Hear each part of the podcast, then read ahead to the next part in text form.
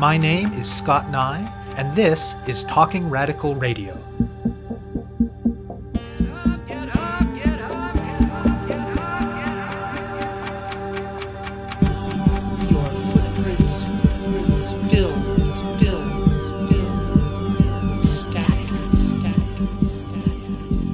Hello, and welcome to Talking Radical Radio, where we bring you grassroots voices from across Canada. We give participants in a wide range of social change work a chance to take a longer view as they talk about what they do, how they do it, and why they do it. On this week's show, I will be speaking with Parker Mah. The official version of multiculturalism that dominates in Canada teaches many of us, I think especially white Canadians, to think about racial and ethnic difference almost entirely in terms of a simplistic and monolithic understanding of culture. And, of course, culture matters. But to really get at how people's lives work, culture has to be understood in a much more complex and heterogeneous way than the media and school teach us to recognize, and even the many different things that get bundled together as culture don't come close to explaining people's experiences if you don't also talk about both histories and present day realities of racial discrimination, exclusion, subordination, exoticization, slavery, colonization, genocide, and all the racist imagery and narratives that go along with those things, not to mention all the interconnected stuff to do with gender and class and sexuality and ability, too. And, of course, the many, many different strategies that different people and groups that are targeted by racism in Canada have taken up to resist, to survive, and to thrive. Being Chinese in Quebec is a documentary film by Malcolm Guy and William Dere that sets out to explore some of that complexity in a specific context. It asks, what do young Chinese people living in Quebec think about themselves, their community, and their identities? How do they connect that to the histories of the racist Chinese head tax and Chinese Exclusion Act in Canada, and to the experiences and struggles of older generations? The film traces the journey of discovery of two young Chinese Quebecois, Bethany Orr and Parker Mah, as they speak with a wide range of younger Chinese Quebecers about these questions and also explore them for themselves. I speak with Mah about the origins of the project and the making of the film, about some of the histories of Chinese experience in Canada and Quebec, about experiences and strategies and struggles, and about some of the key ideas explored in the film. I spoke with Mah by Skype to phone from Montreal. My name is Parker Mah. I'm a multimedia freelancer and I also do music on the side. I also host a radio show on CKUT. I've been involved in different aspects of the Chinese community, the young Chinese community in Vancouver and in Montreal for about nine, ten years. The film is called Being Chinese in Quebec and it's one of the first, if not the first, attempt to document the life and experiences of the young generation of Chinese Quebecers. It's exploration of what the young generation of Quebecers of Chinese origin are going through and how they see themselves. And it's also a film that's being used as a platform to talk openly about issues of race and identity, things that are not always easy for Chinese people to talk about. And hopefully as a stimulus to talk about these issues within the larger Chinese community and with immigrants and minorities in general. The first time I got involved was through my involvement with the New Voices Project, the New Voices Project is a project that started in Vancouver. A group of people decided to do a project which essentially was addressing what we saw as the lack of literature or artistic projects, creative projects that dealt with the experiences of the young generation of Chinese Canadians. We had grown up on the Wayson Choy's, uh, the Amy Tans, and so on, people who were talking about essentially first and second generation Chinese Canadian experiences. And that's really important work, and we acknowledge that work. But we also found that it didn't address, as, as a fourth generation Chinese Canadian myself, I couldn't necessarily identify with those characters. Here I am, I'm, I'm born and raised in Vancouver. I speak English and French. English was my first language, so I didn't really have problems with integration growing up. But that doesn't mean that I don't carry within me a certain malaise with respect to my own identity and, and why why aren't I accepted on the same terms as uh, you know, a white Canadian is into the society. So the Linguistics Project started as a literary compilation in Chinese and English to address what we saw as the void in the Chinese Canadian literary sphere. After that, and a few other side projects, Rob and I both independently moved to Montreal and we sort of we found ourselves there and we said, look, oh, look, we should pick it up again and let's let's do something else. And let's do it as a multimedia project, and we started doing this project through the Center for Oral History and Digital Storytelling, which is based in the History Department at Concordia University in Montreal, and we decided to try and interview some interesting Quebecers, young Quebecers of Chinese origin who uh, were not just from Montreal, who were coming from rural areas as well, who were francophone, who were anglophone, who were typical Chinese, who were atypical Chinese, whatever that means. But a wide variety of people as possible, interviewing them using oral history techniques about how they found it growing up in Quebec and trying to compile that into something. Now, unfortunately, the project wasn't completed because we, we didn't have a budget and also a number of people moved away. So I, I was already kind of doing activities on my own and going out and doing interviews, finding interesting Chinese people from the younger generation and talking to them, filming them. Around the same time, independently, the Production Multimonde, who are the producers of the film, uh, were awarded grants by the Community Historical Recognition Project to start a film that dealt with the legacy of the head tax and the Exclusion Act in Quebec, which is a sequel to a film that had been done previously by the same directors, William Dere and Malcolm Guy, called uh, Moving the Mountain, that was done almost 20 years previous. So around that time, they started pre-production for the film, and they were trying to look for people to participate. They heard about myself and Bethany's involvement in the West project, and they approached us to first the characters in the film, the people that they interview, Eventually, that idea of us becoming the sort of animators or the hosts of the film. I know from a few of the things that I've seen about the film that one of the things that it tries to do is connect the experiences of young people today to some of the broader history of Chinese people in Quebec and in Canada. So maybe lay out in a brief and general way for folks who might not know any of that history what it is that you're connecting these recent experiences of younger people to. In the mid 1800s, Chinese people started coming to Canada and the United States for the gold rush and later to infamously complete the rail line that would connect eastern Canada with Vancouver. Chinese labor was used in the late 1800s to complete the part of the railroad that was the most dangerous, which was through the Rockies. And many of them died in the process after the completion of the railroad. And the Canadian government did everything they could to prevent their integration into society. And they started uh, enforcing a series of racist laws that limited the uh, movements and the, the, freedoms of Chinese citizens in Canada, but also limited the movements between countries, specifically coming into the country. The most famous of which is the head tax. It was 1885 when the first head tax was passed. Essentially, it was a $50 tax that said basically you you can leave for free, but if you want to come back in, you have to pay $50. And this was a tax that was only levied against Chinese people after they found that that wasn't stopping flow of immigration, they raised it to $100 and then $500 by in 1903. To give you some perspective, that is about the equivalent of two years of salary or uh, of a house. You can imagine working for two years straight just to leave the country and come back, in addition to all the travel fees. So you can imagine that that put a stress on an already difficult existence. Both my great grandfather on my father's side, my grandfather on my mother's side, and paid the tax affected their lives, uh, like it or not. I mean, if you look at the birth dates of my grandfather and his siblings, they're all five years apart exactly.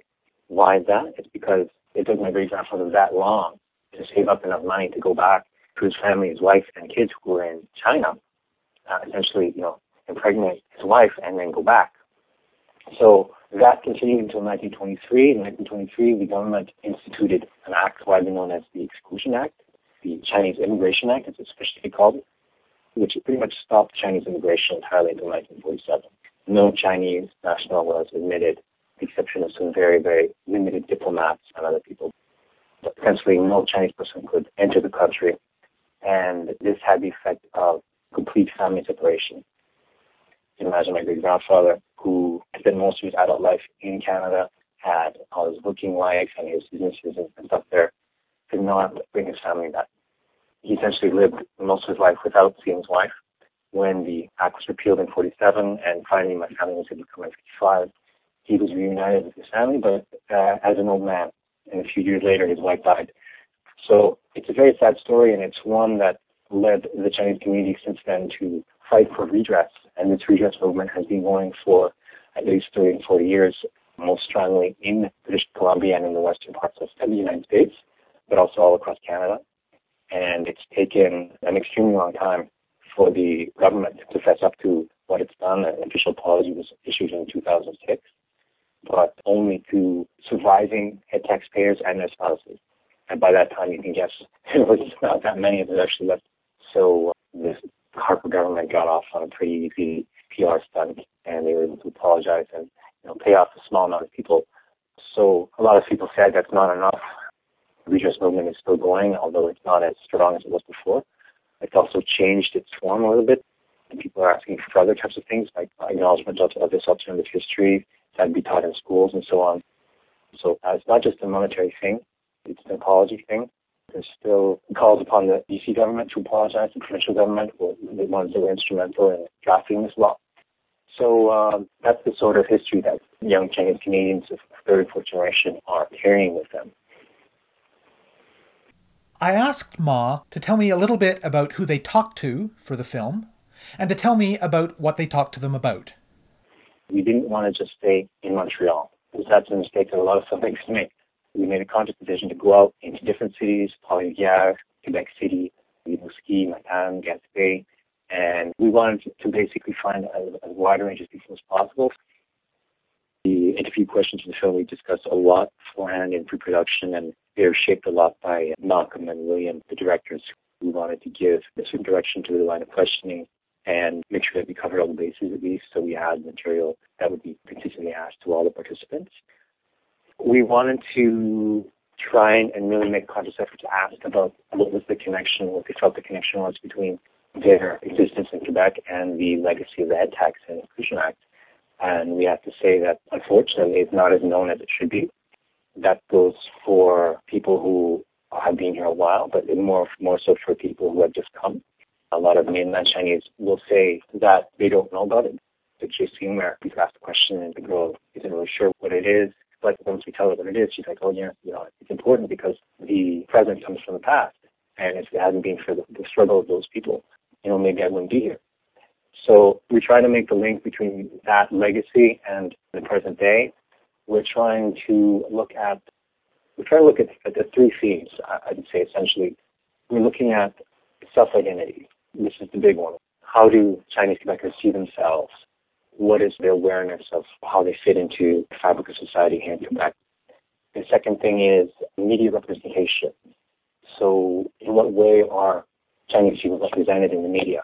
Way are they represented in other spheres of society? The third thing is equal access to rights. Are Chinese people being given the same privileges that other members of Quebec society have who are not you know, people of color? Are Chinese people given equal access to rights, given equal access to social services, and so on?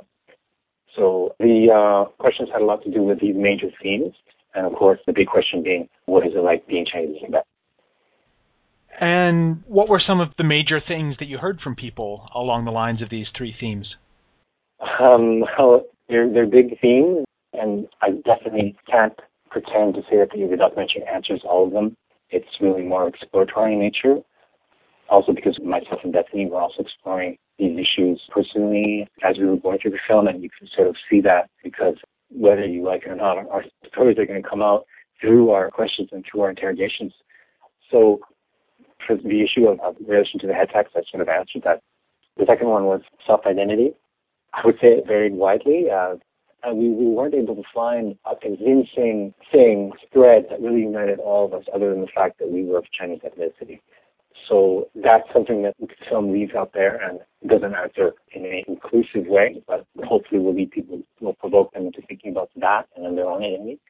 A second thing, media representation a big issue, but obviously one that's perhaps the most talked about in the film where we're talking around a dinner table, frankly, about you know what it's like to be Chinese in Quebec. One uh, young man by the name of Cedric Sam raises the point that there's four major television series in Quebec, and he says in, in all four of these series, the Asian character is adopted. So what does that say about the value that Quebecois mainstream media places on, on being Asian, being Chinese? Equal access to services, again, there's a lot to be said for the progress we've made in, in the last hundred years, but uh, there's a long way to go to. There's still uh, lack of access. There's still institutional discrimination that are preventing not only Chinese but uh, other minority populations with accessing services equally. So these are the broadly, very, very broadly, of course there's more nuances than that, are some of the things that the, the film tries to address to introduce. One of the key focuses of the film was that you were interested in hearing from youth. What can you say about the different strategies, different approaches that younger people use to navigating what it means to be Chinese in Quebec compared to approaches that their parents might have taken? The strategies are quite different. There are some people who refold themselves into their own cultural niche and they, you know, hang out with mostly Asian people. this is the image that a lot of Quebecois have of Chinese, which is unfortunate. There are certain Chinese people who do this, yes, but it's not the majority.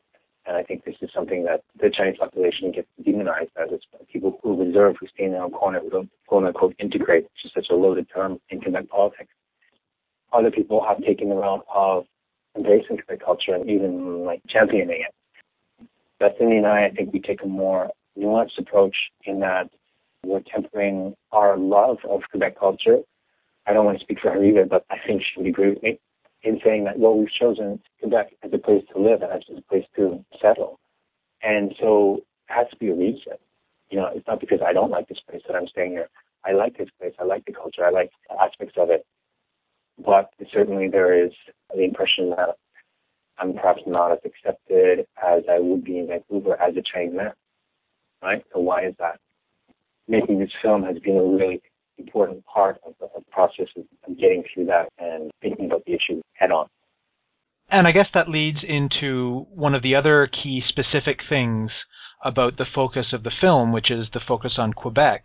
And as someone who has lived and done political work in the community in both Quebec and in English Canada, what's specific about the Chinese experience or the range of Chinese experiences in Quebec. And I'm hoping that we can talk about it in a way that undermines what often happens when white Canadians outside of Quebec talk about race in Quebec, which is pushing all of Canada's racism into Quebec in a way that denies English Canada's racism?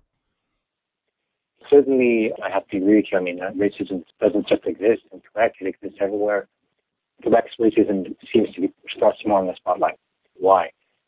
Because Quebec is seen as a population that is itself a minority within a larger majority that is sometimes hostile.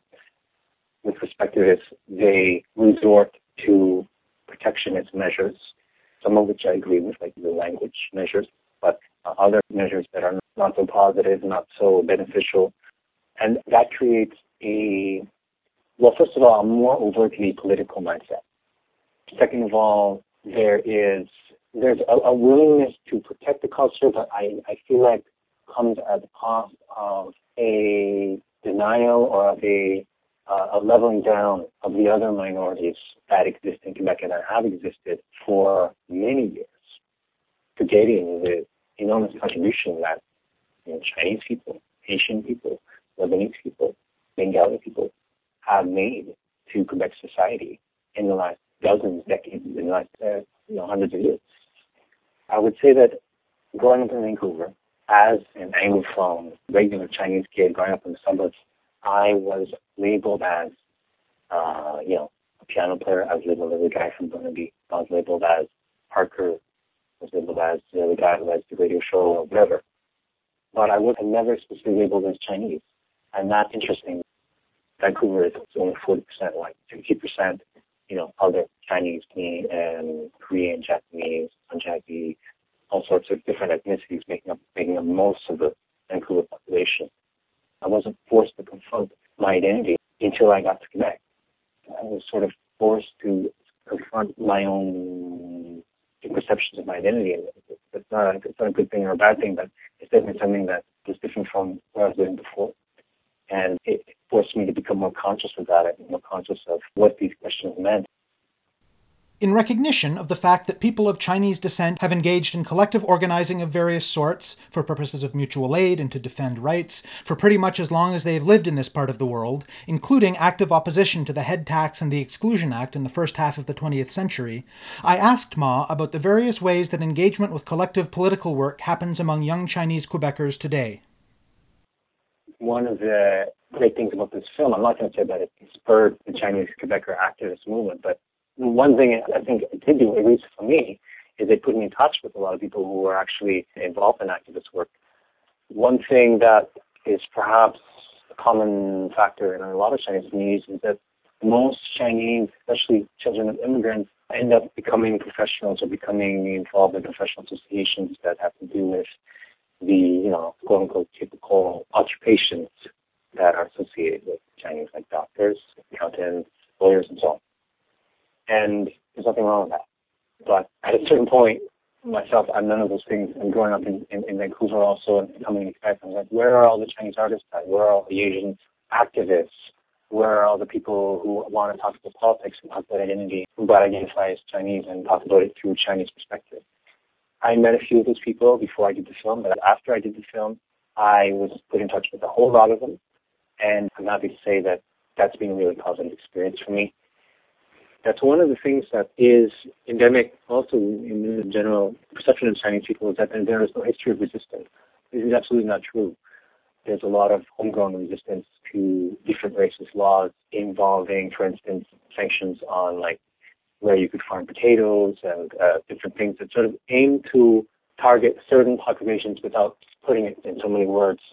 And these were fought sometimes in the courts, sometimes with other means by Chinese in previous generations, and they're still being fought.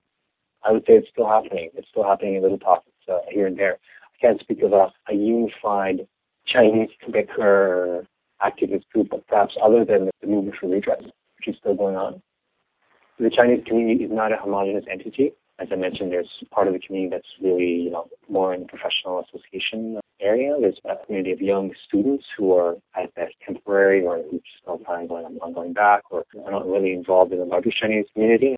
And then there's people like me, Bethany, who are from other parts of Canada, perhaps you know, Anglophone or different artistic artist networks or art activist networks.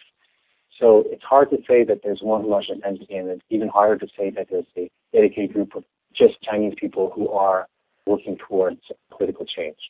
However, they do exist. One of them is one that we interviewed in the film. It's a group of ex-garment workers who, used to work at the Caligo factory, and they were treated as, as, as pigs and, and got racist insults hurled at them.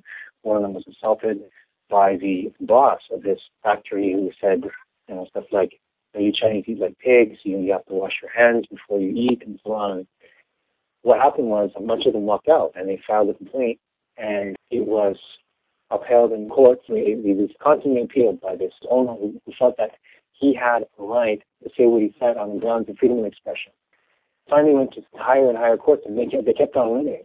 I believe it's still right now. I don't think there's been a final decision, but that was a group of working class Chinese first generation immigrants who banded together and did something that not a lot of workers in garment factories are able to do, which is find a force in the collective, speak out, they had a huge media support. They had a lot of supporters from around Canada and Quebec who rallied to the cause and were able to get them some media and uh, some victories in the courtroom.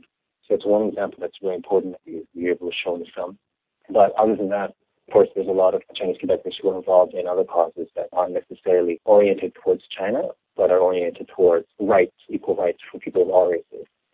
There's a lot of movements, you know, in Montreal that I don't want to say that they have Chinese members because I don't want to tokenize them either, but there's a lot of dedicated Chinese activists who are working very hard in a lot of different causes all around Montreal and Canada. Out of the more solidarity across borders, solidarity for missing and murdered Aboriginal women, uh, so on.